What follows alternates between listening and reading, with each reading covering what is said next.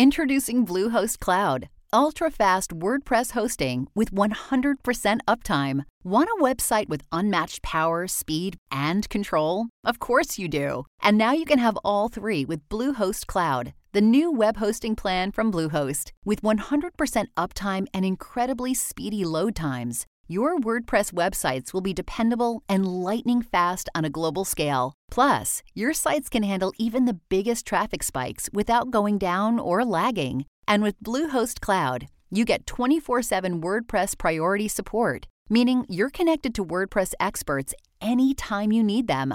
Not to mention, you automatically get daily backups and world class security. So, what are you waiting for? Get Bluehost Cloud today by visiting Bluehost.com. That's Bluehost.com.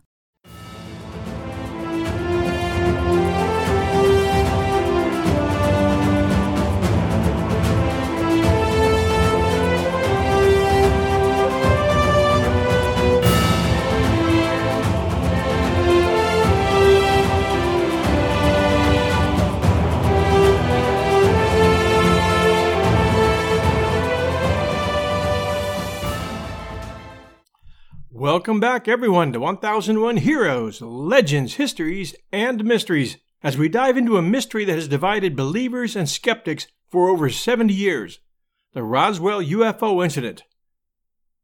It's a world class mystery with a lot of moving parts that become easily intertwined with legend, making it a perfect choice for us here at 1001 Heroes. And be sure to stay tuned at the very end for excerpts of our Dr. Stanton Friedman interview that we did a couple of years ago before his death. He was the leading proponent of the existence of UFOs.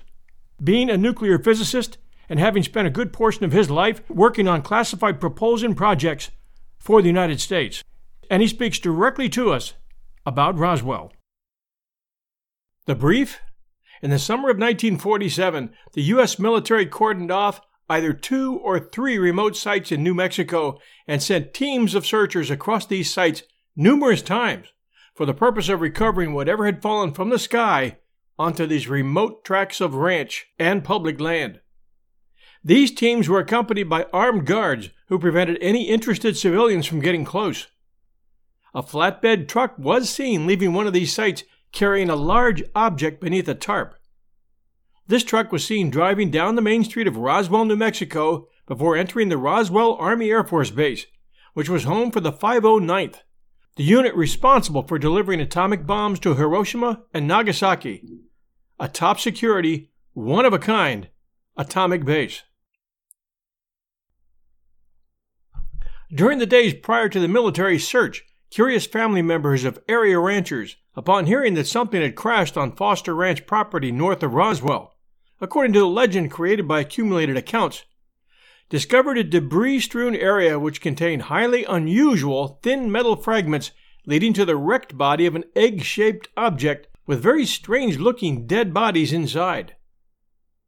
A second site miles away in another county, as one reported account has it, also revealed alien bodies and more wreckage.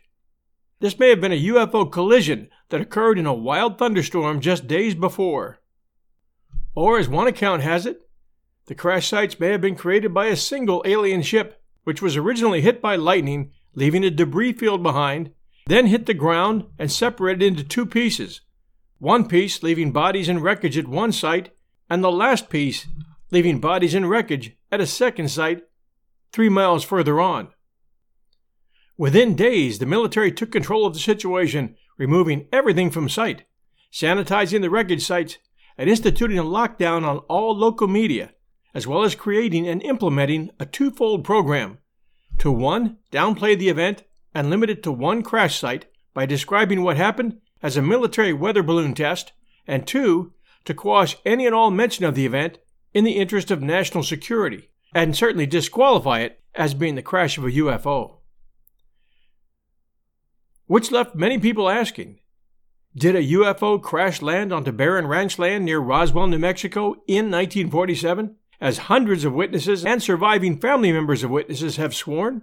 Or was it, as the ever changing Air Force official line tells us, a then secret project high altitude weather balloon equipped with special sound detection equipment capable of picking up sounds from Russian nuclear testing. And then you have to ask yourself how could a weather balloon leave enough fragments that it took dozens of searchers days to clean up the areas affected? And why were two separate sites, miles apart, as witnessed by an AP photographer from a spotter plane, involved? And why did a weather balloon require a flatbed truck to remove it? And in the 70 years since, why have over 600 persons come forward to testify that yes, a crashed UFO was found with bodies of aliens and that the government has been covering this up for years. It has been said that Roswell is the world's most famous, most extensively investigated, and most thoroughly debunked UFO incident. At the start of this story, I really didn't know much about Roswell, New Mexico, except that it had earned its fame as the nearest town to the location where a UFO had reportedly crashed in the summer of 1947 that alien bodies had reportedly been recovered, and that the U.S. government has been reportedly involved in covering up the story for decades. I also knew that the Air Force had made statements saying that, yes, something had come down on the high, barren desert plateau outside of Roswell in that summer of 1947, and that it was a weather balloon, complete with strips of rubber and tinfoil and some sensitive sound sensor equipment sort of like a balloon with a tinfoil kite attached.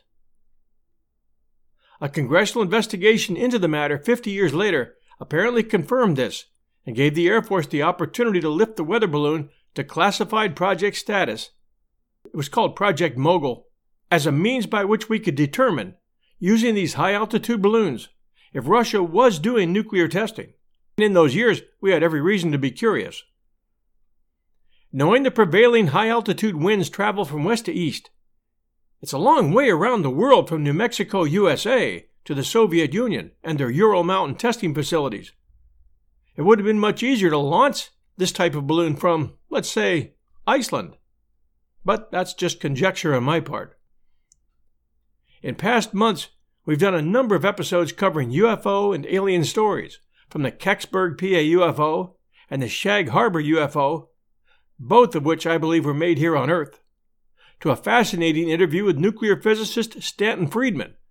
That episode titled Talking UFOs with nuclear physicist Stanton Friedman in our archives, in which Dr. Friedman shared some very useful knowledge regarding the probability that more intelligent and advanced civilizations with advanced crafts exist out there, to the alien abduction of Betty and Barney Hill, which we left up to your judgment to the 1997 Phoenix UFO incident, to the Braxton County monster story, which I believe happened pretty much as told. In addition to these episodes, make sure to catch We're Never Alone, the story we did about NASA astronauts who have testified to seeing extraterrestrial ships and life forms. So critics, and we all have them, can say that I have naively bought into the existence of advanced civilizations outside our realm and in visiting UFOs. And I've bought into the fact that humans have seen various alien life forms alive and dead. And those critics would be right. I would have to deny our own civilization in order to believe that others do not exist or cannot exist. I also believe that our government, as well as the Russians, have created and flown experimental craft which have been seen and mistaken for alien craft, as was likely at Kecksburg and Shag Harbor. And maybe Phoenix, but that was an awfully big ship. I see no purpose in our military developing a mother ship spanning 300 yards from tip to tip. And it would not shock me to think that our propulsion scientists at Wright Patterson Air Force Base have attempted to gain secrets from, and have even been able to reverse engineer propulsion systems from downed alien crafts, and that they've been trying for decades to master long distance interplanetary flight. As Dr. Friedman told us, once the power cell is created, we're there.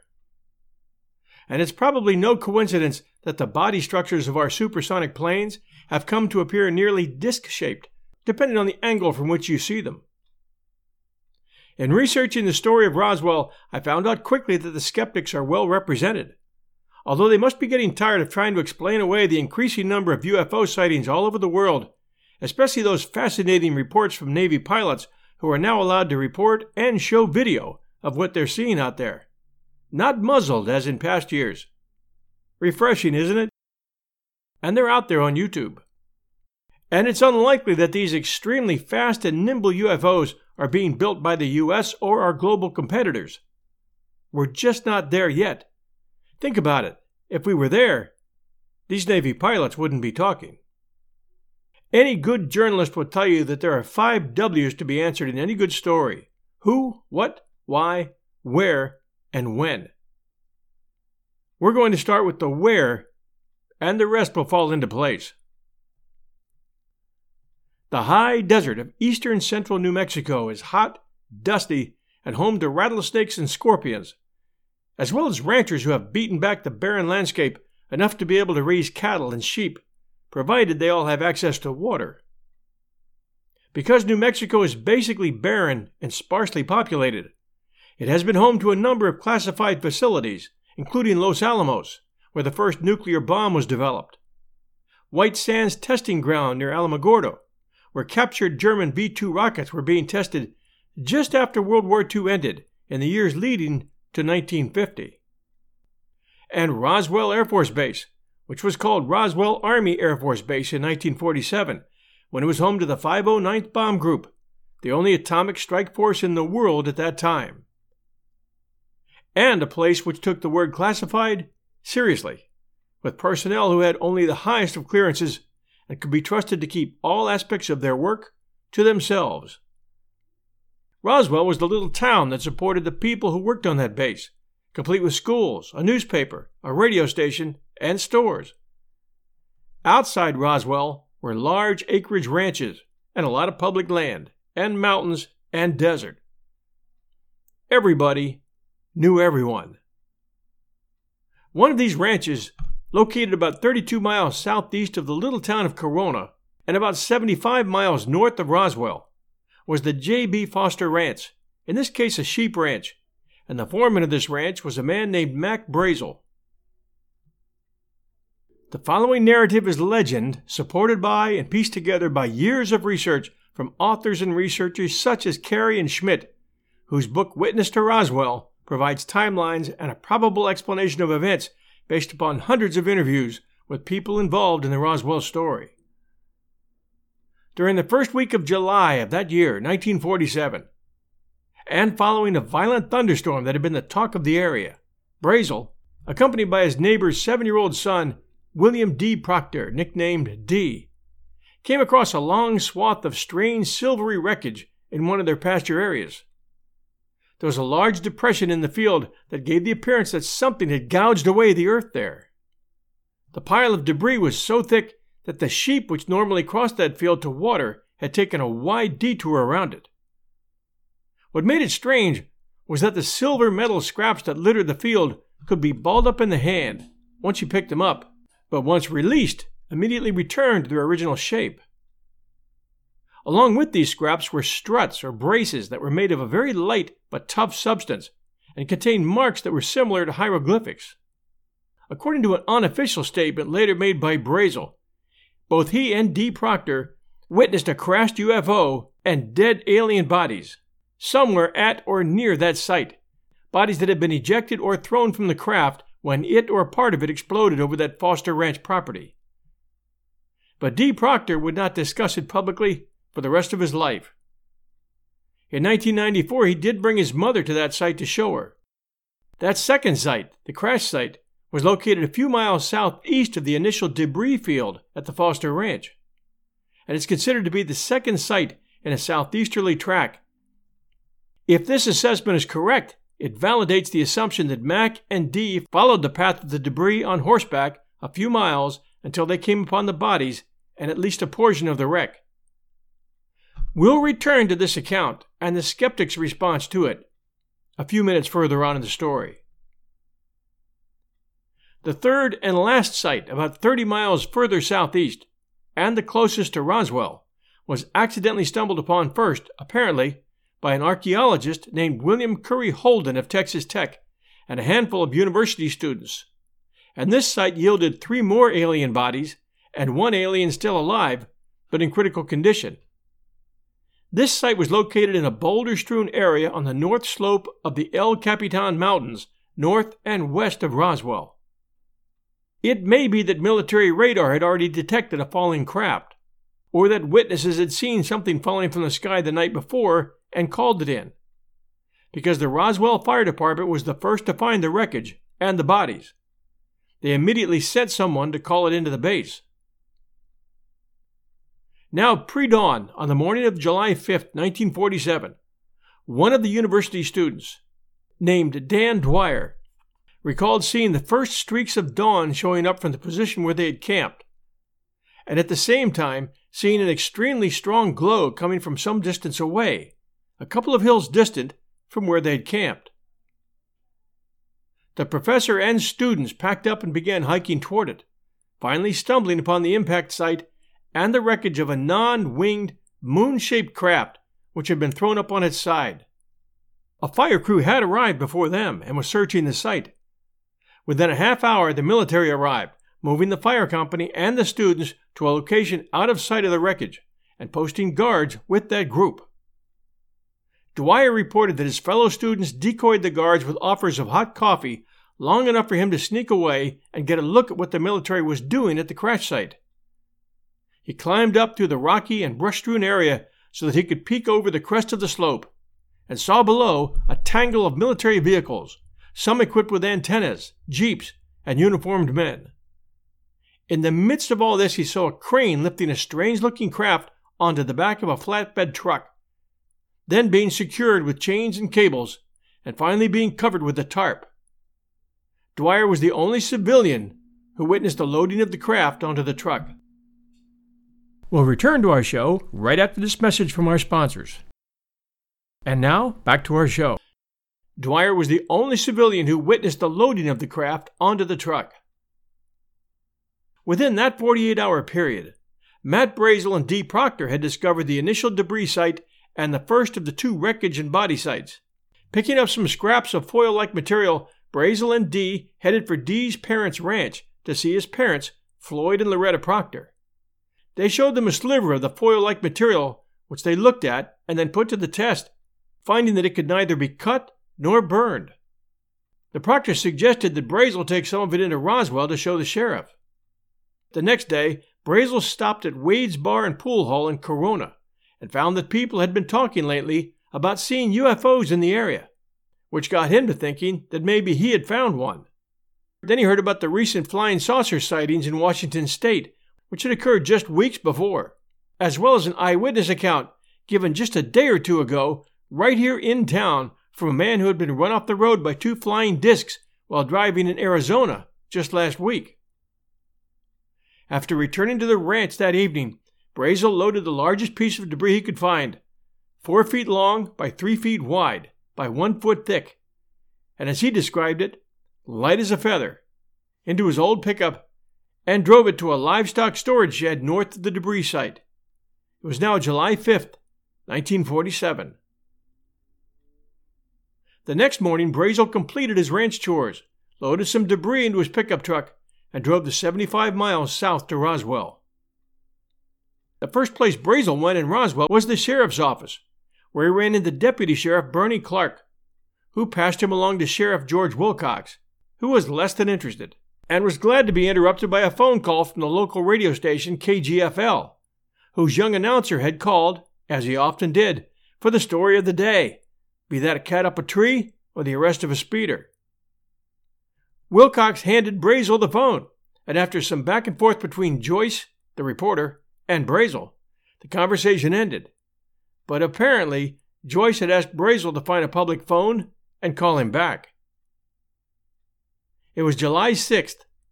Brazel's trip to town would result in a huge newspaper story, which was immediately quashed by the government, and a radio story that was squelched before it ever hit the air. When men in black suits confiscated the tape, and the FCC threatened the station owner with the pulling of their license if they persisted in running the story. This pressure was accompanied by a threatening call from State Senator Dennis Chavez. The government's objective, one would have to suppose, was to protect the weather balloon project a matter of national security, and prevent panic caused by false stories of UFOs and little green men. Sheriff Wilcox, after Brazel's visit, called the Roswell Army Air Force Base and was connected to Major Jesse Marcel. And Marcel soon picked up Brazel and brought Lieutenant Colonel Sheridan Cavitt and Master Sergeant Bill Rickett out to the Foster Ranch and the debris field, where they picked up more pieces and loaded them into two vehicles. Said Marcel, We spent a couple of hours Monday, this was July 7th, looking for any more parts of the weather device. We found a few more patches of tinfoil and rubber. Marcel had obviously been handed the official line. But RAAF Public Information Officer Walter Haut, the following day, July 8th, had apparently missed that order. He issued a press release stating that personnel from the field's 509th Operation Group had recovered a flying disc which had crashed on a ranch near Roswell. Other papers picked it up.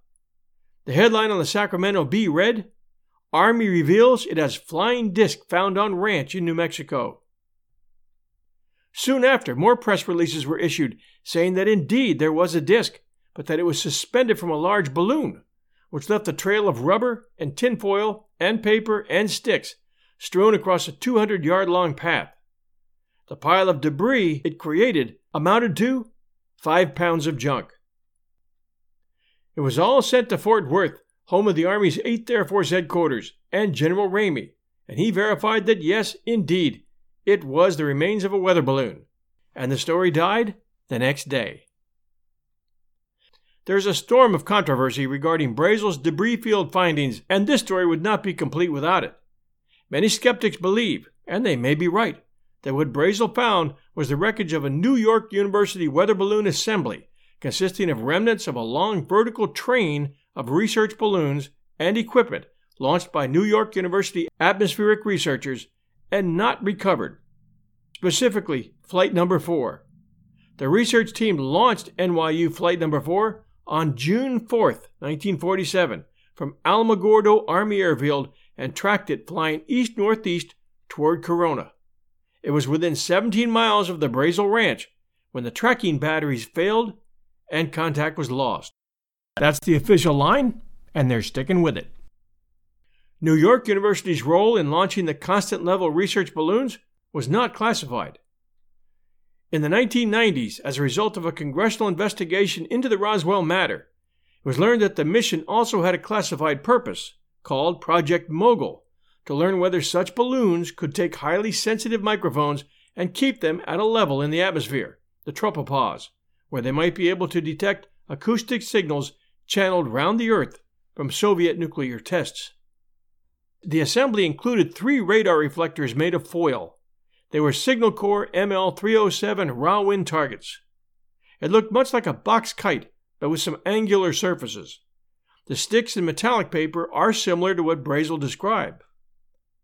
You can debate over whether he was coerced to say this or if he did so of his own volition.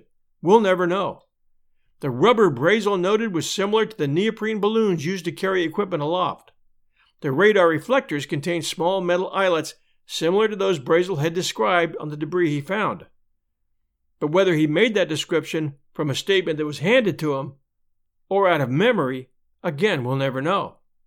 The reinforcing tape used on the NYU targets had curious markings. UFO believers later described these markings on the debris Brazel discovered as hieroglyphics implying some form of alien writing. In this assembly, the tape used to bind it together had a tiny flower pattern that skeptics say could have resembled hieroglyphics to the untrained eye. The entire Project Mogul balloon assemblage was 7 to 800 feet long and required three vertical columns to display all the components. They included three radar reflectors, various measuring instruments, and 24 separate balloons so the common explanation of a weather balloon is sort of misleading. And one more bit of information about those flower patterns. Major Jesse Marcel, who accompanied Brazel and another officer back to the debris field, noted that there were small I beams in the debris that contained markings and took the time to draw them. They are strange, but they're definitely not flower patterns. This NYU weather balloon launch provided the launch and loss dates are true, are a prime tool for skeptics. And who knows, they may be right. I think it's a stretch that Brazel and Dee followed the path of the debris three miles further to where the wreckage and bodies were reportedly found, but not impossible. To get a full understanding of the Roswell incident from the skeptic's point of view, a number of books are available out there The UFO Crash at Roswell, The Genesis of a Modern Myth, The UFO Invasion, a Skeptical Inquirer anthology, the Air Force Research Report regarding the Roswell incident in 1994, and the Roswell Report, Case Closed. Headquarters United States Air Force, written by Captain James McAndrew, 1997. Between 1978 and the early 90s, researchers such as Dr. Stanton Friedman, whom we interviewed here at 1001 Heroes before his death, and William Moore, Karl T. Pflock, and the team of Kevin Randle and Donald R. Schmitt interviewed several hundred people who claimed to have a connection with the events at Roswell in 1947. Hundreds of documents were obtained through Freedom of Information Act requests. Their conclusions were that at least one alien craft crashed near Roswell. Alien bodies had been recovered, and that a government cover up had taken place. Friedman was the first civilian journalist to get an account from a military figure who was directly involved, and that was Major Jesse Marcel, the intelligence officer for Roswell Army Air Force Base, who was the only man known to have accompanied the Roswell debris from where it was recovered to Fort Worth, where reporters were allowed to photograph material which was claimed to be a part of the recovered debris. Marcel confided to Stanton Friedman that it was all staged. Friedman, who worked for years on classified energy storage and propulsion projects for the U.S. government, was a staunch supporter of UFOs and remained so until his death just a few years ago. He believed, as did many other authorities on the subject, that the sharp rise of UFO sightings that occurred after 1945, after the first test detonation of the first atomic bomb at Alamogordo, New Mexico, were attributable to the Earth becoming nuclear, a fact that wasn't lost to other advanced civilizations, who wanted to know the hows, whens, and wheres of our nuclear development, included where everything was stockpiled. The sightings of these alien visitor crafts created more curiosity amongst the public. Sightings needed to be documented and reported, and the Air Force began recording these sightings by creating a program called Project Blue Book. This was managed at first by directors like Dr. Allen Hynek, who believed in the existence of extraterrestrial craft, and later by others who did not, and who directed disinformation campaigns to discredit sightings and tamp down on public interest until the program was finally disbanded, at least officially. Actually, it went underground.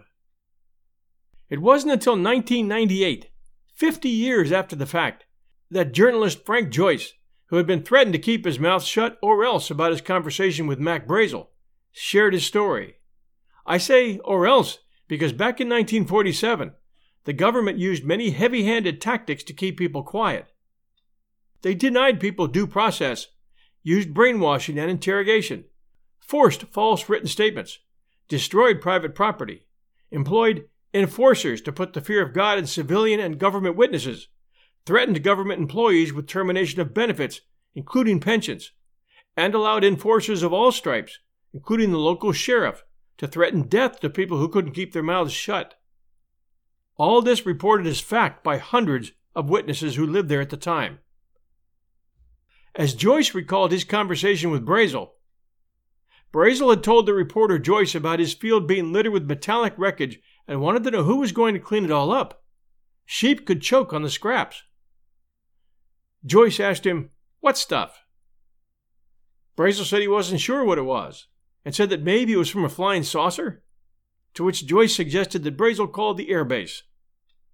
Then Brazel started to open up. He asked Joyce, What am I going to do? It's horrible. What's horrible? The stench. What stench? The bodies. They're dead. Who's dead? Little people. What little people? Where? Someplace off my property. Well, you know, said Joyce, the military's always testing things. They send up monkeys and things. At this point, Brazel shouted, They're not monkeys, and they're not human and then Brazel slammed the phone down. And within minutes, the KGFL reporter had picked up Brazel, thinking they had the story of the century, and Joyce drove Mac to the home of the station owner, where they got it all on tape on Monday, July 7th, 1947. Crashed UFO, dead alien bodies, and all. But the U.S. Army Air Force had gotten wind of it, appeared at the radio station owner's home with armed guards, and picked up Mac Brazel and the tape and took Brazel to the base, where he was held and interrogated for one week and forced to sign a statement saying that he had found a weather balloon. Nothing more. Joyce and the station owner got the treatment as well, and were told to shut up or else. This was a matter of national security. Brazel was lying, and that's all they needed to know. When Brazel was released after being held against his will on base, without being able to even use a phone, and subject to interrogation and mind control in terms of what he was allowed to remember and what he must say when he was released, the first thing he did was to return with his now empty truck to the newspaper, accompanied by guards, where he retracted his story and handed them a new one. And then the radio station, where he asked if he could give them the true story. This was a simple cover story explaining he had found a crashed weather balloon on the ranch property, complete with strings, rubber, baling wire, and tin foil. He told the Roswell Daily Record that he and his son saw a large area of bright wreckage made up of rubber strips, tinfoil, and rather tough paper and sticks, and that he'd paid little attention to it, but returned on July 4th with his son, wife, and daughter to gather up material. The next day, he said, he heard reports about flying discs and wondered if that was what he'd picked up. He then visited Sheriff Wilcox and whispered, kind of confidential like, that he might have found a flying disc, he said but at the end of his written confession, he strangely added that he did not believe that what he'd found was a weather balloon, which contradicted what he'd stated earlier in the piece.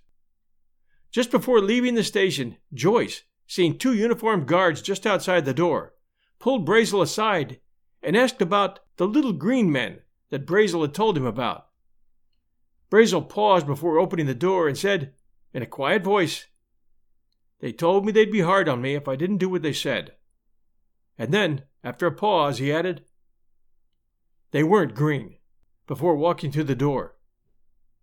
He continued to be hounded by journalists, and he claimed that the wreckage he had found was composed of rubber, tinfoil, tape, and wooden sticks that were all confined to a small area.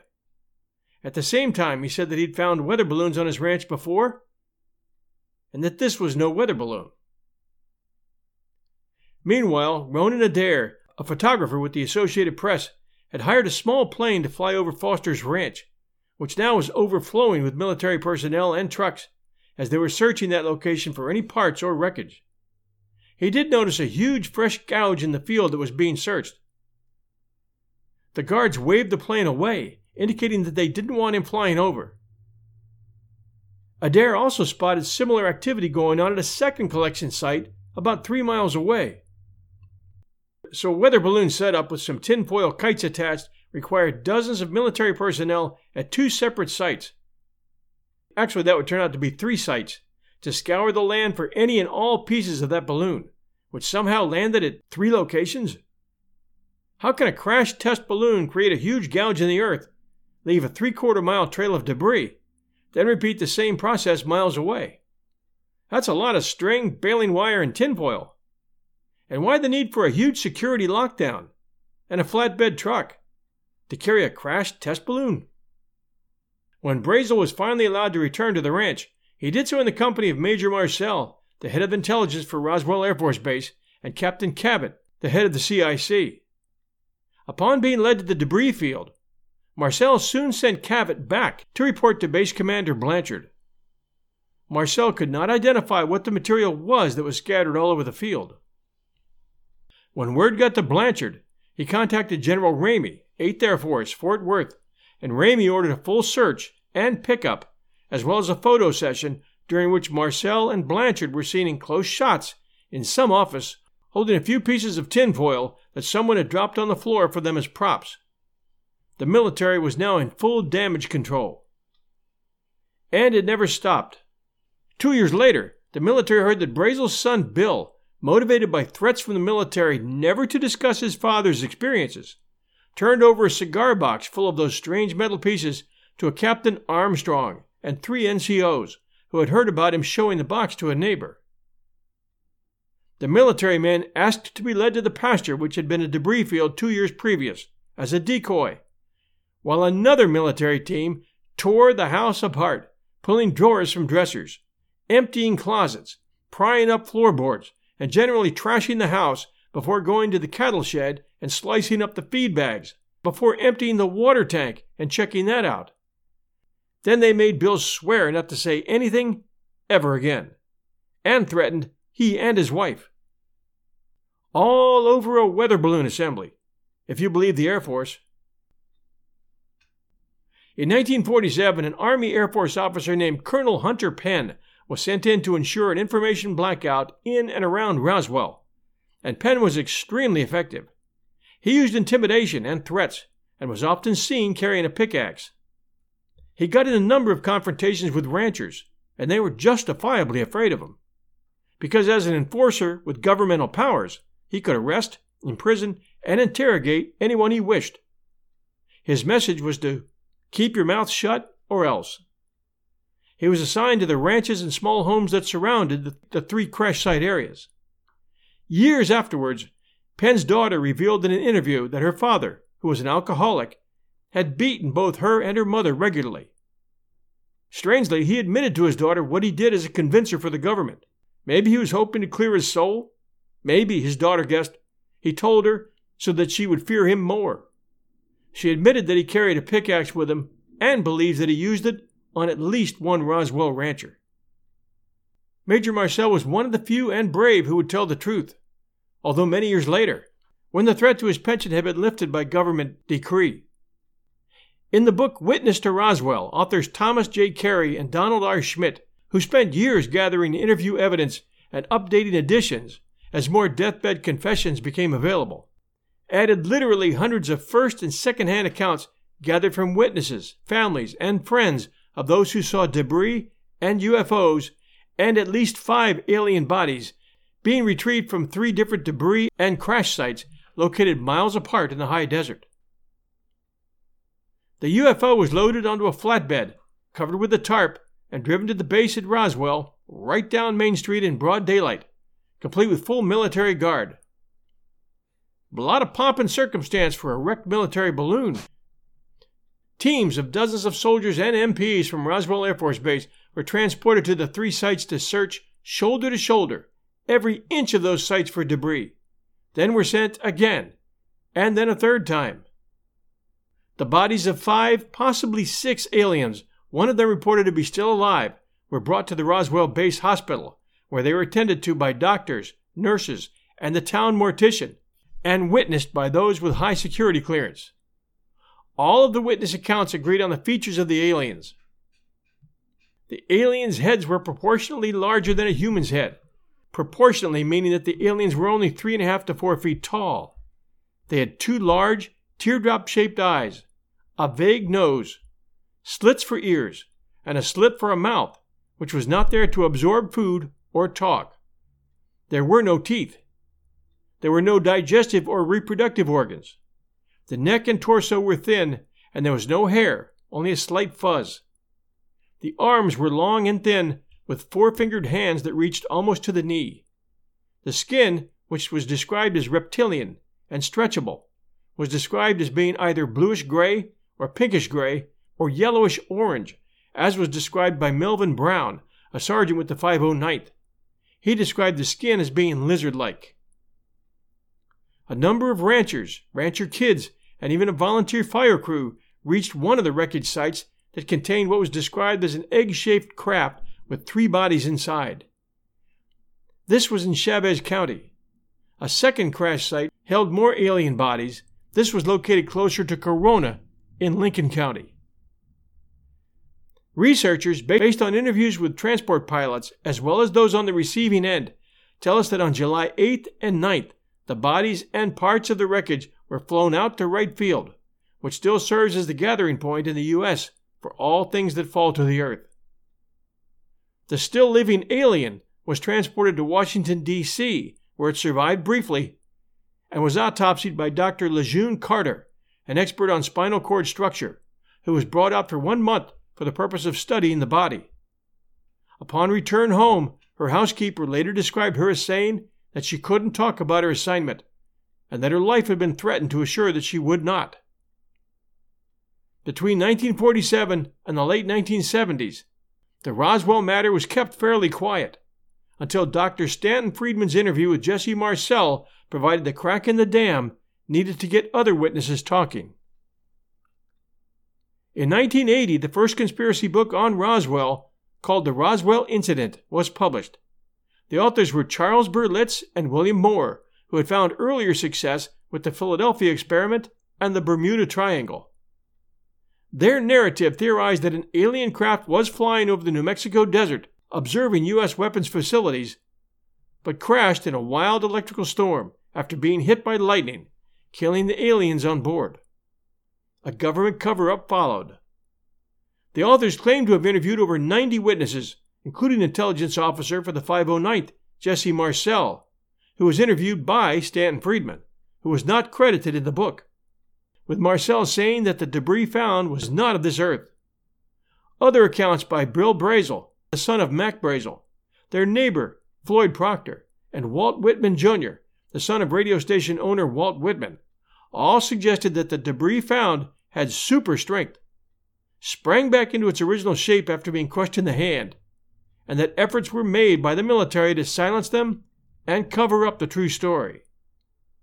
The story also included the testimony of civil engineer Barney Barnett in first person, a portion of which reads I was out on assignment working near Magdalena, New Mexico, one morning when light reflecting off some sort of large metallic object caught my eye. It was about a mile away across the desert, and I went to have a look. But he wasn't alone, as it turned out. The crashed disk, 25 to 30 feet across, according to his account, was already surrounded by a group of people who introduced themselves as an archaeology team from a Texas university.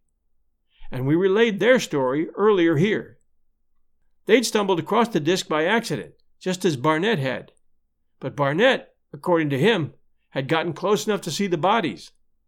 Quote, I noticed that they were standing around looking at some dead bodies that had fallen to the ground. End quote. There were other corpses inside the disc. The bodies, said Barnett, as quoted by Vern Maltais, quote, were like humans, but they were not humans. The heads were round. The eyes were small, and they had no hair. The eyes were oddly spaced. They were quite small by our standards, and their heads were larger in proportion to their bodies than ours. At which point Jean Maltais, who had gotten the statement from Barnett, put in that Barnett had repeated several times that their eyes were small and oddly spaced. And that remains a head scratcher. Almost all other accounts tell of large almond shaped eyes, and it's conflicting accounts like this that skeptics love to bring forward. Over the years, books, articles, and television specials brought the 1947 incident significant notoriety. By the mid 1990s, public polls such as the 1997 CNN Time Poll revealed that the majority of people interviewed believed that aliens had indeed visited Earth and that aliens had landed at Roswell, but that all the relevant information was being kept secret by the U.S. government. Countless movies, books, TV series, and documentaries have been spawned as a result of the Roswell legend, some coming close to the story. Others, such as the TV series Roswell, are entirely fiction, but simply borrow the name Roswell for its value as being something out of the ordinary. A few side notes and stories before we end. I discovered a side story at Angel Fire, and I'm not sure who wrote it, about a boy and his uncle who were enjoying a history based road trip together that summer, 1947, in Arizona.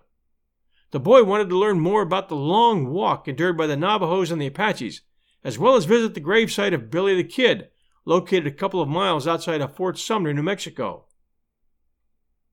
They were also searching for fossils related to the teratorn, a prehistoric bird with a 20 plus foot wingspan thought to be the inspiration for the Thunderbird legend so common among the Indians. They were just outside Williams, Arizona on July 2nd, 1947, and rolling down Route 66. It was around 10 a.m., and the boy, who had had a bout with something he'd eaten the previous day, was napping. Suddenly, he was thrown to the floor as his uncle swerved in reaction to a low flying something that swooshed in over the car from behind. As it passed over maybe 200 feet above the truck at a high speed, the boy's uncle could see two large, sharp edged, almost flat circular shaped objects, blunt across the back and seemingly made out of metal. They were flying side by side, with one apparently in front, both headed east southeast out over the horizon and traveling extremely fast. In the few seconds it took the boy to gain his seat back, they were gone, leaving in their wake a faint smell similar to that of electric, and a quarter mile wide swath of thick swirling air laying turbulently above the treetops like a sweltering merge over a dry lake. Of course, it's all just legend and hearsay. But this would account for two wreckage sites, if maybe one or both of those craps had been struck by lightning. That would account for two crash sites and the two sets of bodies. Just saying. We'll return to our show right after this message from our sponsors. Prescription products require completion of an online medication consultation with an independent healthcare provider through the LifeMD platform and are only available if prescribed. Subscription required. Individual results may vary. Additional restrictions apply. Read all warnings before using GLP-1s. Side effects may include a risk of thyroid C-cell tumors. Do not use GLP-1s if you or your family have a history of thyroid cancer. If you've struggled for years to lose weight and have given up hope, did you know you can now access GLP-1 prescription medications at trylifemd.com? We're now offering eligible patients online access to GLP 1s, the breakthrough prescription medication that can help you lose body fat and weight. Listen to what people are saying. It's fun to put on jeans that you couldn't get into six months ago. Every morning, I look forward to getting on the scale. For anybody who's struggling with their weight, it's a godsend. And here's the best part your insurance may cover 100% of the cost of your medication. So go to trylifemd.com to have your eligibility checked right now. Get started today at trylifemd.com. That's T R Y L I F E M D.com. And now, back to our show. Thanks for joining us at 1001 Heroes, Legends, Histories, and Mysteries podcast. Be sure to join us at 1001 Classic Short Stories and expand your horizons with some great short stories from writers like Jack London and Ernest Hemingway and Mark Twain. And by the way, we love reviews, and here's some new ones. This one, five stars, very well researched and objective. I just found this podcast based on the Bridey Murphy topic. It was fantastic to hear a well researched and objective version of the story without the skeptical predilection to begin with a non belief and refuse to list any evidence that isn't consistent with that viewpoint. This talked about both sides, rather than simply choosing to discard actual evidence. That one from Jake, 1931, Apple Podcast, US. Thank you, Jake. And this one, good storytelling, five stars. It's like someone gave my grandpa a podcast. Stories about monsters, aliens, heroes, and World War II. Clunky format, abrupt ads, and odd editing choices only seem to add to the charm. That one from Randy 4, Apple Podcast, US. And this one, amazing. I've listened to every episode. I eagerly await new episodes every Sunday. The attention to detail is incredible. The host's voice is soothing and makes learning fun. That one from Ever Amused, Apple Podcast, US. And this one, love it, five stars. Absolutely love this podcast. John's attention to detail is impressive. Can't wait for new episodes to drop on iTunes each week. So good. So very, very good. Thanks, John. That one from Bombastic Bushkin, Apple Podcast, US. And this one, five stars. This is my favorite podcast. I started listening to this podcast about a year ago, and I'm ready to stop my Audible account. The reader is very good, and the content, there's something for everyone. So interesting and so educational. Keep them coming. Down from Moody Molly, Apple Podcast, US. Thank you all so very, very much for taking the time to write these reviews. They're greatly appreciated and they help new people find our show and shows. We appreciate that very much. Thanks everyone for tuning in. Thanks everyone for sharing. Thanks everyone for thanks everyone for listening. Thanks everyone for listening, for tuning in, for sharing with others, and for your reviews. We appreciate them all. We appreciate it all very much. Everyone take care, stay safe. And all our shows, All our shows come out every Sunday night at 8 p.m. Eastern. We'll see you then. Stay tuned, everyone, for portions of that Stanton Friedman interview that I promised you. The quality of it isn't that great on his end. We had trouble trying to identify what the background noise was. Some parts you'll find better than others, but what he has to say is extremely interesting. Enjoy. Uh, I should stress that not only Blue Book Special Report 14, but there are normally four other large scale scientific studies that I talk about. And when I check my audiences, I find out that 95% of the people have read none of them. So uh, let me make clear where I stand. One, the evidence is overwhelming. Planet Earth is being visited by intelligently controlled extraterrestrial spacecraft. Some UFOs are alien spacecraft, most are not. I don't care about the ones who are not. Uh, two, we're dealing with a cosmic Watergate. There's a great deal of data, blacked out documents, whited out documents. You go after the NSA, and they'll release 156 top secret Umbra UFO documents. You can read one sentence per page. That's not releasing. the third conclusion uh, there are no good arguments against the first two.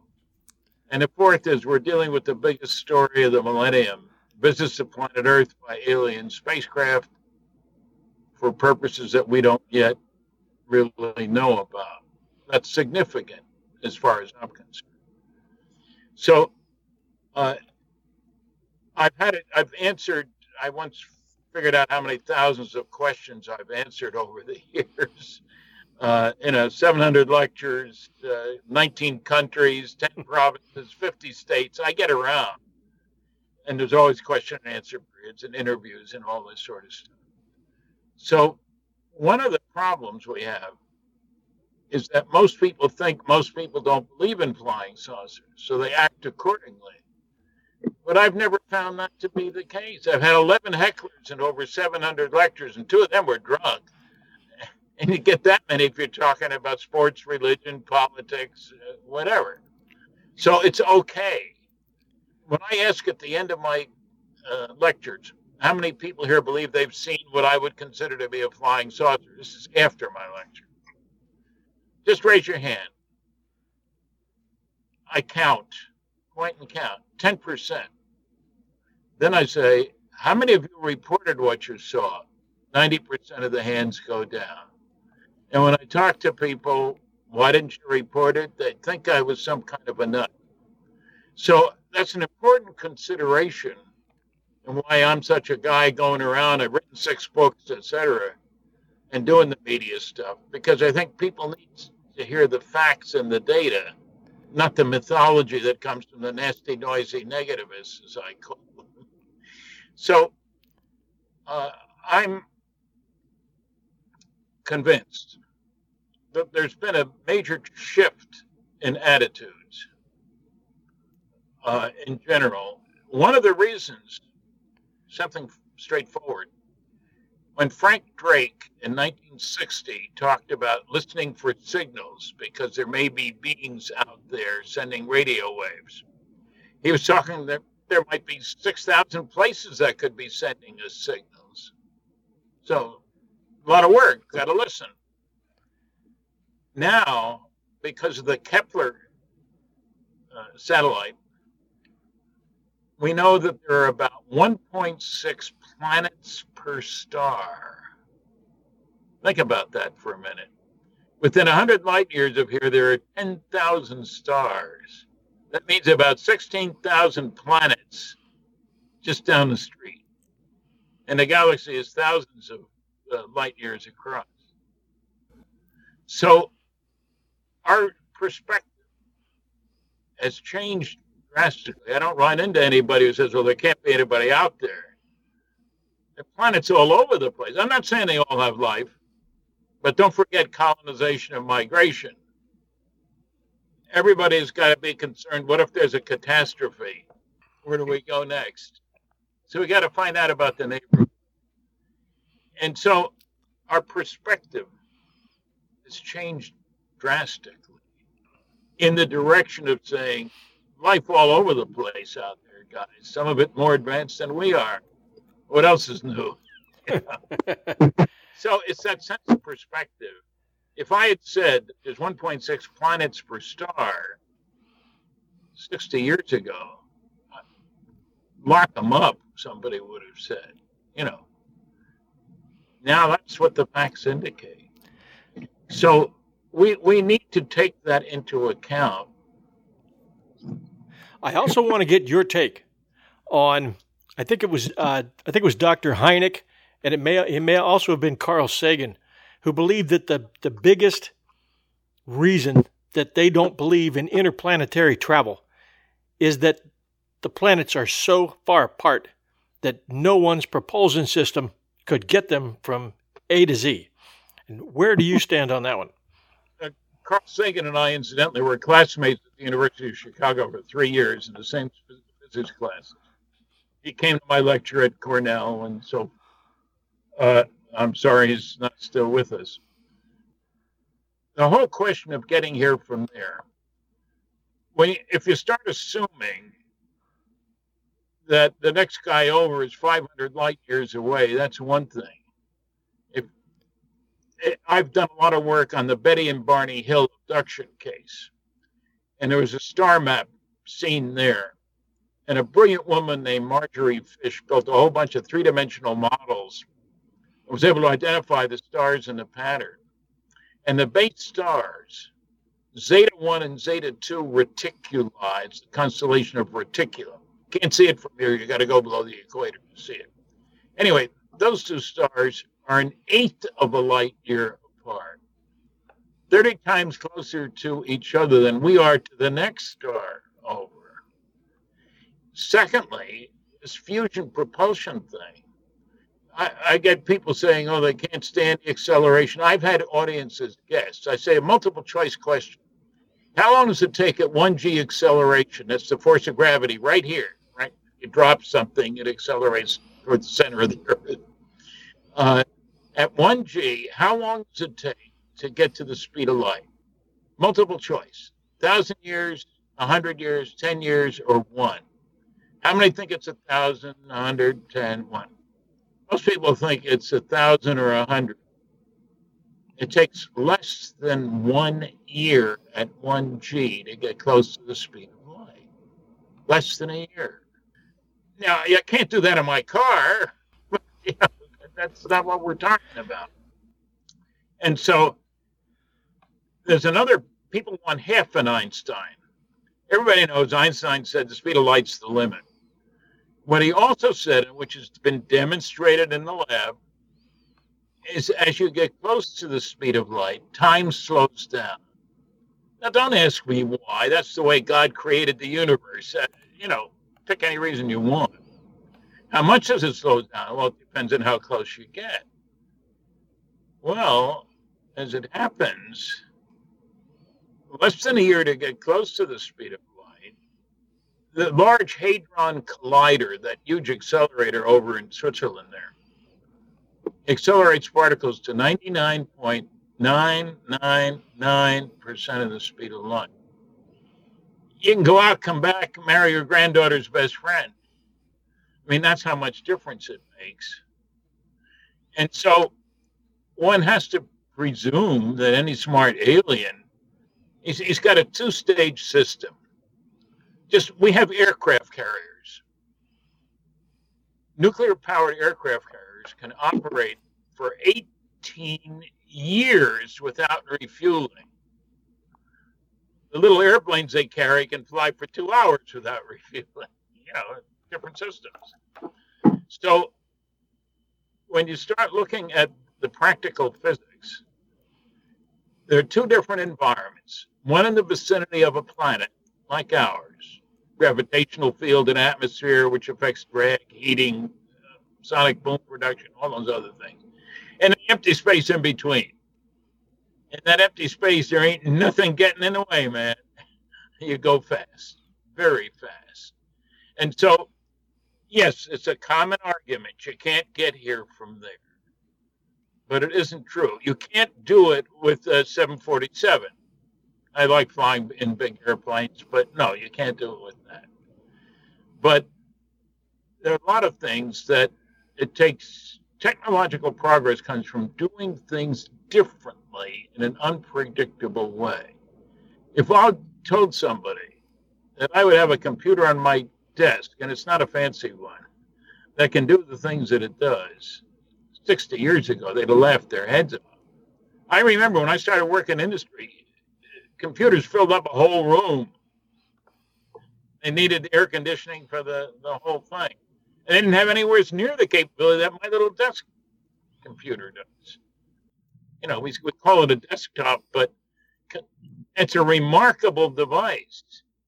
So the argument you can't get here from there, you have to add, well, if you use the old systems of doing things, you know, if you use crummy technology, uh, it took Magellan three years to go around the planet. Three years. He didn't make it to ship it. but the space station does it in 95 minutes. Wow. It's not a small sailboat, it's an entirely different device. You see what I'm saying? Gotcha. So we, we need to, I try to give the kids a sense of how much, how far we've come within my lifetime. When did Stanton? When did you first become involved in the Roswell story? And and also for our, our listeners' sake, let them know what the story is as you tell us how you became involved.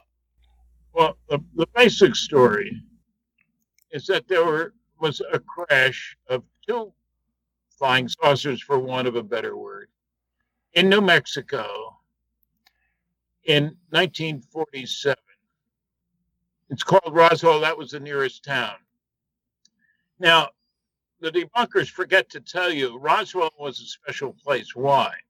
It was the home of the 509, the only atomic bombing group in the entire world.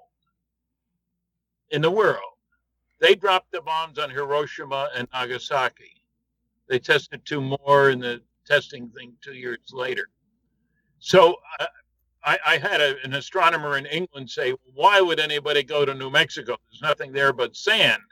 There is a lot of sand in New Mexico. and I said, Have you ever been there? Well, no. Then you don't know that two of the three nuclear weapons labs in the United States are in New Mexico that all our early advanced rocketry was done at White Sands Missile Range in New Mexico.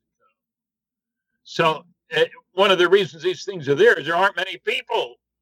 You don't set off bombs and rockets when there are a lot of people around. It's not, not good for the property value. It wouldn't work too well in suburban Philadelphia. no, no, not at all. So I heard about it uh, colleague and I were talking to a man in San Francisco who had a good sighting. I was living in California at the time. And uh, he said, You really ought to talk to my mom. She had a great report. Lydia Sleppy was her name. So I got her number. I called her, and she had a good sighting. She was in Roswell. And they called to report it to because they didn't have a wire service down there uh, to Albuquerque where they had connections and all that sort of stuff. And they were talking about it on the phone, and uh, they were interrupted by the FBI. Discontinue this conversation. Okay, what she says, what should I do? And just continue the conversation. You know, that's when I first heard about it. And I got as many names as I could. I got as far as I could. And they couldn't remember. It was a long time ago. This is in the 70s. We're talking about something that happened in 47. So then I was in Louisiana doing a television interview. And I finished the interview, and the program manager, the station managers, said, You know, the guy you really ought to talk to is Jesse Marcel brilliant investigator that I am, I said, Who's he? Well, his next sentence changed my life. He handled wreckage of one of those saucers you were interested in when he was in the military. He was not joking. There was nobody else around. I, I was shook up. Uh, we're old ham radio buddies. And So, okay, he lives in Houma, Illinois, uh, Houma, Louisiana. That didn't tell me anything. I didn't know where Houma was. The next day, I called information. For the younger people listening, we used to get phone numbers by calling information, not by going to a computer. And I got a number for Jesse Marcel, and I called him. I stressed my background because I wanted him to know that I'd been in the nuclear business, you know, that I wasn't just some UFO nut or whatever. And he told me his story. He was the intelligence officer with the 509th, based in Roswell. Incidentally, they had a 13,000 foot runway there, one of the longest in the country, because there were B 36s based there. Six foot of concrete, 13,000 feet. The German Air Force used to come over and fly there because plenty of room, no mountains close by. You know? So I talked to Jesse. He gave me some names. You know, for, this is we're talking. This is like in 1977 or so. So I had a lot of work to do. And the next couple of years, found 60 people uh, talked to Walter Haut. He was the base public information officer. He had a base yearbook. Got a copy of that. So I got lots of names. And you call somebody, and no, I don't remember anybody. And then after 10 minutes, oh, yeah, did you talk to Joe Jones, Bill Smith, whatever? First year, 60 people, a bunch more the next year going after uh, witnesses.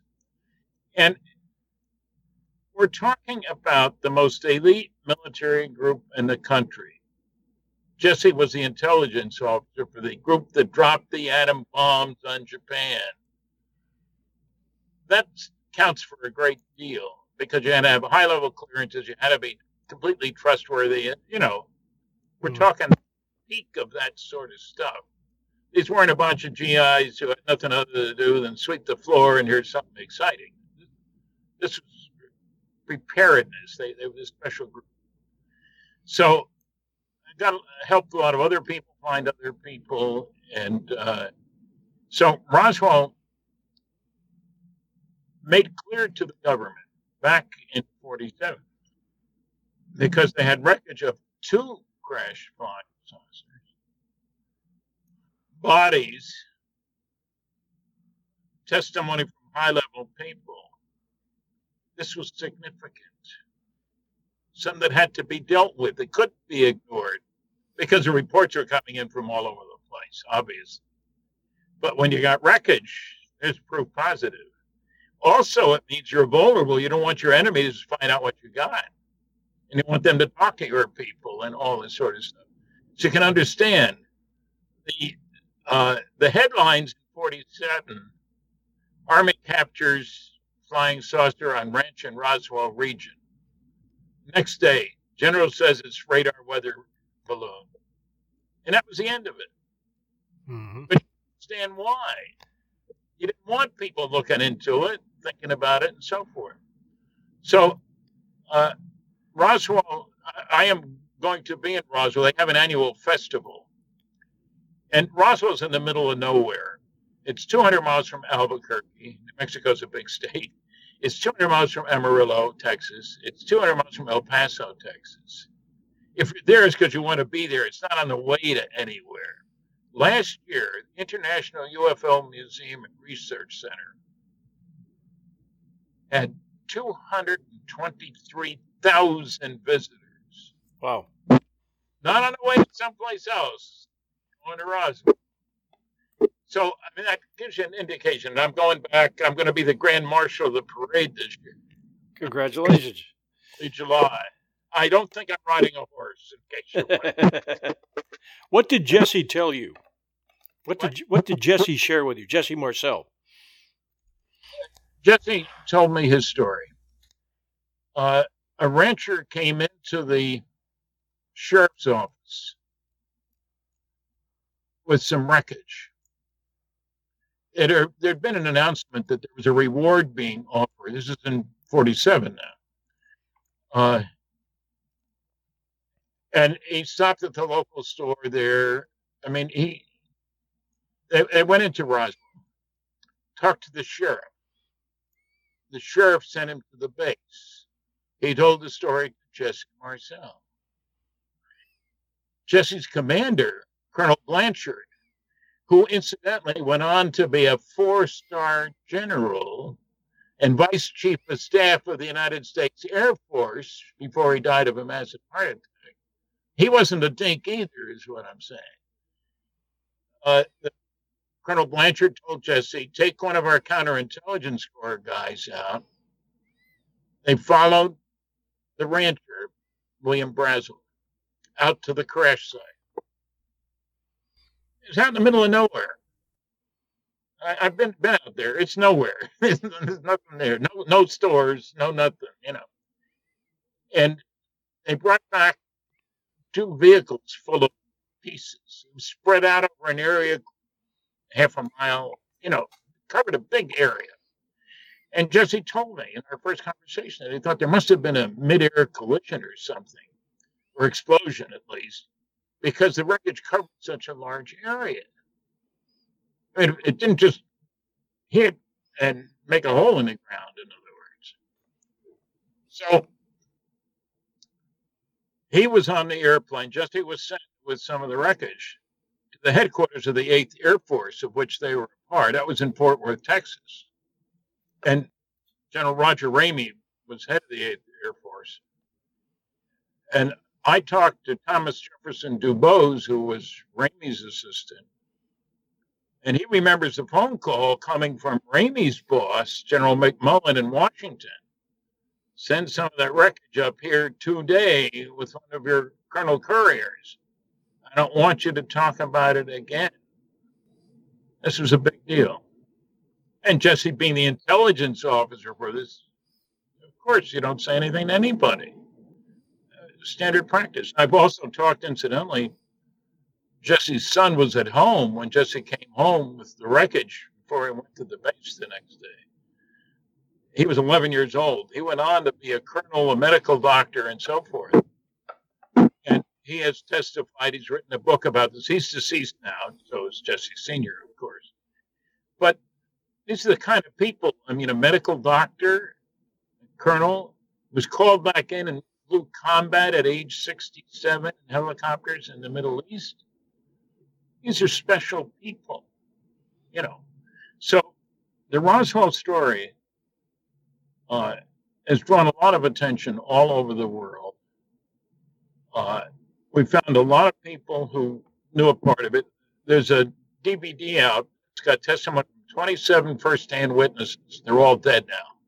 Oh, all but one. One was a young man who was with his family in the area at the time. So Roswell marked a turning point, in other words. It's one thing to say you saw strange craft cavorting around the sky, but when you got bodies and wreckage, that's another matter entirely. How many body how many bodies were there and how could they tell it was two crafts? They had reports from two of I, I wish I would love to have to be able to see the reports that the government investigators wrote. We don't have any of that stuff it, it's kind of interesting that we don't have that stuff. Uh, it, you know, people think governments can't keep secrets. Oh, the government can't keep a secret. Come on. Uh, I point out that the NSA, National Security Agency, very highly classified intelligence organization, it really means never says anything. You know, we filed a legal action a number of years ago under Freedom of Information to get their UFO files, and it took a long time.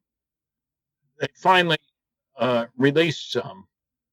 You could read one sentence per page on 156 pages. Everything else is whited out. We've been after the CIA for their under freedom of information. We got about 900 pages of stuff up through secret, mostly blacked out. It took uh, several years beyond that to get the top secret stuff. And you can read five words a page, six words a page, stuff like that. So, and what's really funny is somebody filed another request for a set of those papers. Eh, the NSA said, uh, gee, we've looked and we can't find those. We can't make a set for you. That's frustrating. the, the, skeptics will tell you again and again there's nothing to see here. There's no such thing as, as UFOs. There's no such thing as visitors from other planets. If there were, our government would tell us, and no, our government's not hiding anything. And yet, when you go to these reports and you get 600 pages and 598 of them are redacted, what are we supposed to believe? Well, look, I had a clearance for 14 years. I don't even have copies of some of the final reports I wrote. It had nothing to do with UFOs. You understand? Radiation shielding for nuclear rockets, nuclear airplanes, stuff like that. All kinds of it was very interesting work until they canceled the program.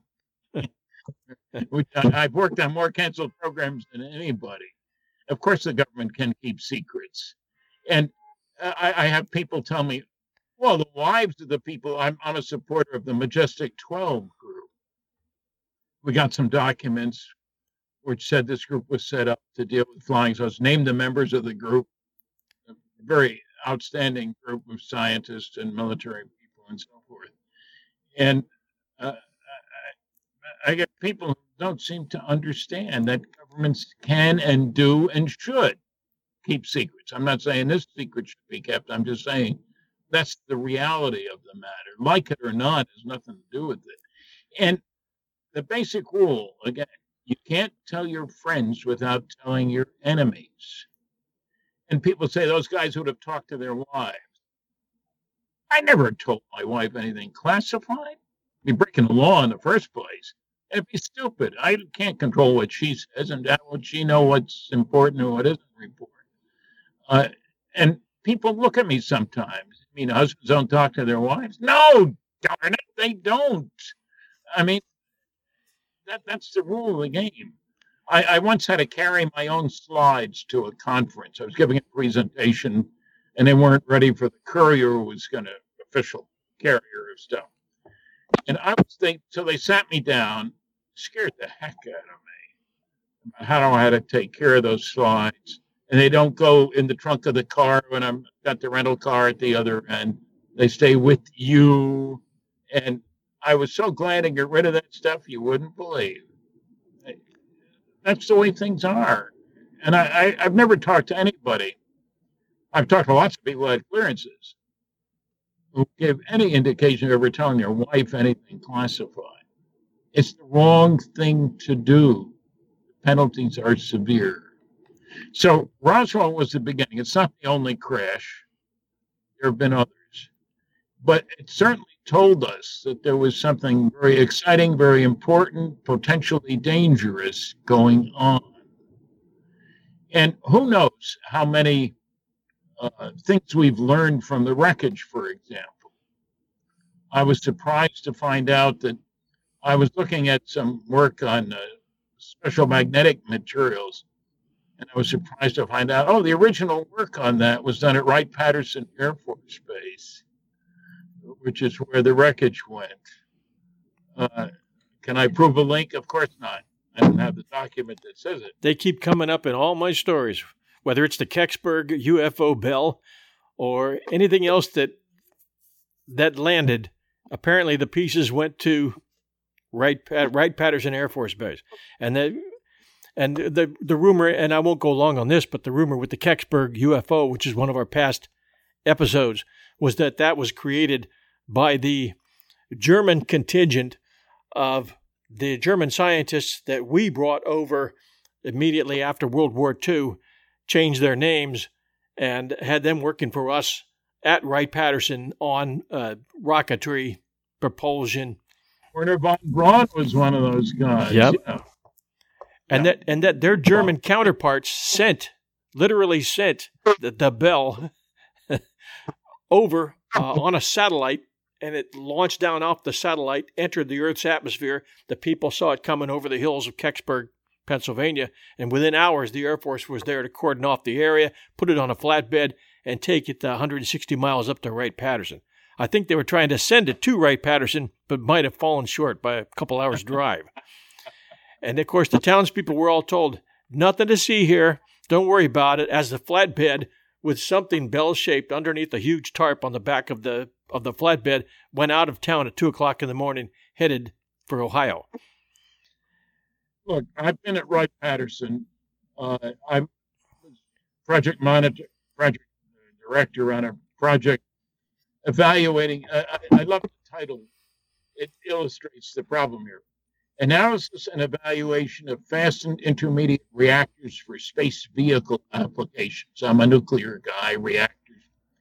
Uh, one word was left out Soviet. I was looking at Soviet technology. I don't have a copy of my final report.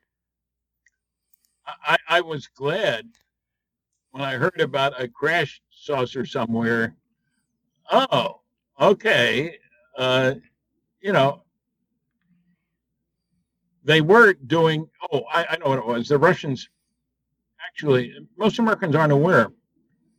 I worked on nuclear power plants for space. Why? Because you get a lot of energy in a small package. That's very useful if you're going to put in space because you got to launch the darn thing. And Cosmos 954 came down and it had a nuclear reactor on board. Well, it turns out that the Soviets launched 34 nuclear reactors into space. The United States launched one. They were way ahead of us. Nobody said anything about that. but and Wright Patterson was the people that I dealt with in my study. So uh, you begin to appreciate there's a lot going on that we don't know about. And because you've got access under one program doesn't mean you have it under another program. Two things a need to know and an appropriate clearance. Having a clearance isn't enough. Because you got a top secret clearance doesn't mean you have access to everything that's top secret. Sorry, it doesn't work that way. So, you know, it's kind of funny. Uh, when Lyndon Johnson was elected president, New Mexico hadn't voted for him. So what did he do? He closed the base in Roswell and moved that base to Texas, of all places. So it serves him right that Roswell gets all those tourists coming. Some good came out of it. They did nothing wrong. Like I said, they got a 13,000 foot runway. Uh, it's it's fitting that they reap the benefit. And I recommend the museum to anybody who's out that way. It's worth. Some of the most notable UFO incidents uh, since 1947 that you are, that you're aware of or that you've done uh, that you've written about. Well, I I have talked about other people have written about the uh, RB 47 case. Reconnaissance bomber encounters a UFO. They pick it up on their radar. It circles around. It's a military plane over the Gulf of Mexico, and they they're with this thing for almost an hour. Then it takes off. You got six highly trained crew members, all kinds of gear, radar, radio equipment, and stuff like that. Uh, what can you do with a case like Dr. James E. McDonald followed up on that? He was an outstanding ufologist. Uh, his congressional testimony has 41 separate cases that he investigated, where he talked to all the witnesses and so forth. Uh, many of the military, of course. Um, the I like the physical trace cases. A man named uh, Ted Phillips uh, has collected several thousand physical trace cases. He was a protege of Dr. J. Allen Hynek. Allen was the Air Force scientific consultant on Blue Book for 20 years. And Ted gathered the cases where people saw the saucer on or near the ground. And after it leaves, you find the equivalent of burn circles, burn rings, landing gear marks, stuff like that. Uh, you know, and about uh, what was it, 16% of six of the cases involve reports of beings associated with the craft on the ground. And after the first hundred good cases, you're stuck. This is reality, folks. You know, so there's loads of them there. Uh, I like multiple witness radar visual cases. Uh, they just released that tape of the Navy jets chasing this thing, which suddenly goes zip. Yeah, the de- the debunkers are saying that was a reflection. Reflection of idiocy on the part of the debunkers is all I can say. I mean, you know, we, we can't forget that we trust our military pilots with a very sophisticated piece of equipment to be in a position to handle nuclear weapons as the occasion arises, and the, who have high level clearances. And you don't, they don't turn over an F 18 to just anybody coming along. And they're trained. One of the important things about being a military aircraft pilot to be able to very quickly distinguish between friend and foe looking at other flying things in the neighborhood because you don't have much time to make a decision. Should I shoot or not? Should I get out of here? What what what do I do? Highly trained, highly motivated, uh, well paid as military people go, uh, and so uh, you know it's easy to dismiss that testimony. But I, I've won debates I debated with the head of the Skeptic Society, Dr. Michael Shermer, on Coast to Coast Radio for three hour show, a lot of ads and so forth. I, then they took a poll of the audience. 80% said I won. he hadn't studied any of the documents. He hadn't studied any of the evidence. No simple minded solution. What do these foreigners want? it depends on who you ask, you know, and what's going on. So, what I'm saying is, I can understand the concern with secrecy. The Cold War, let me give you an example of why we were concerned about secrets. Uh, in 1948, General Leslie Groves, who headed the Manhattan Project to develop nuclear weapons, was asked, How soon before the Russians have it? In 48. Uh, and he hemmed and hawed, and well, they've had a terrible war and blah, blah, blah. His best estimate was eight years. Nothing to worry about now. It took a little over a year before the Russians exploded their first A bomb and have a radar network around the country. There's nothing to worry about. We're invincible, invulnerable. They can't cross the ocean, and they don't have airplanes to deliver it.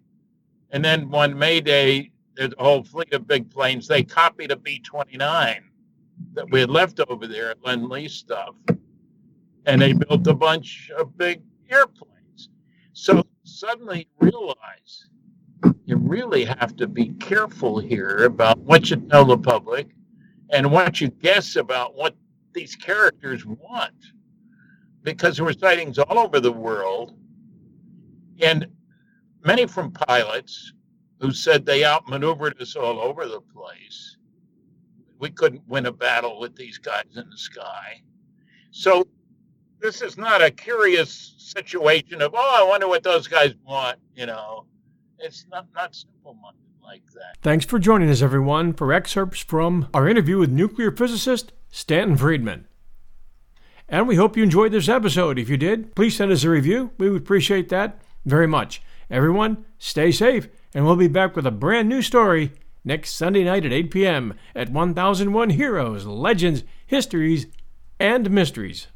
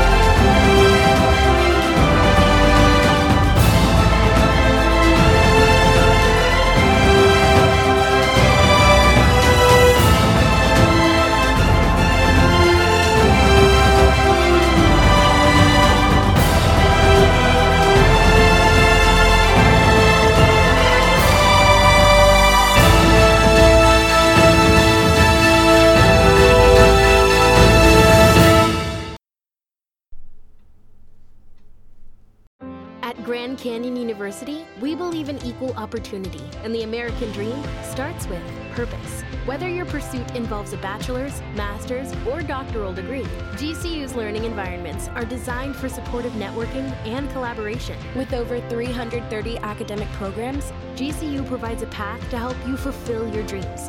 The pursuit to serve others is yours. Find your purpose at GCU.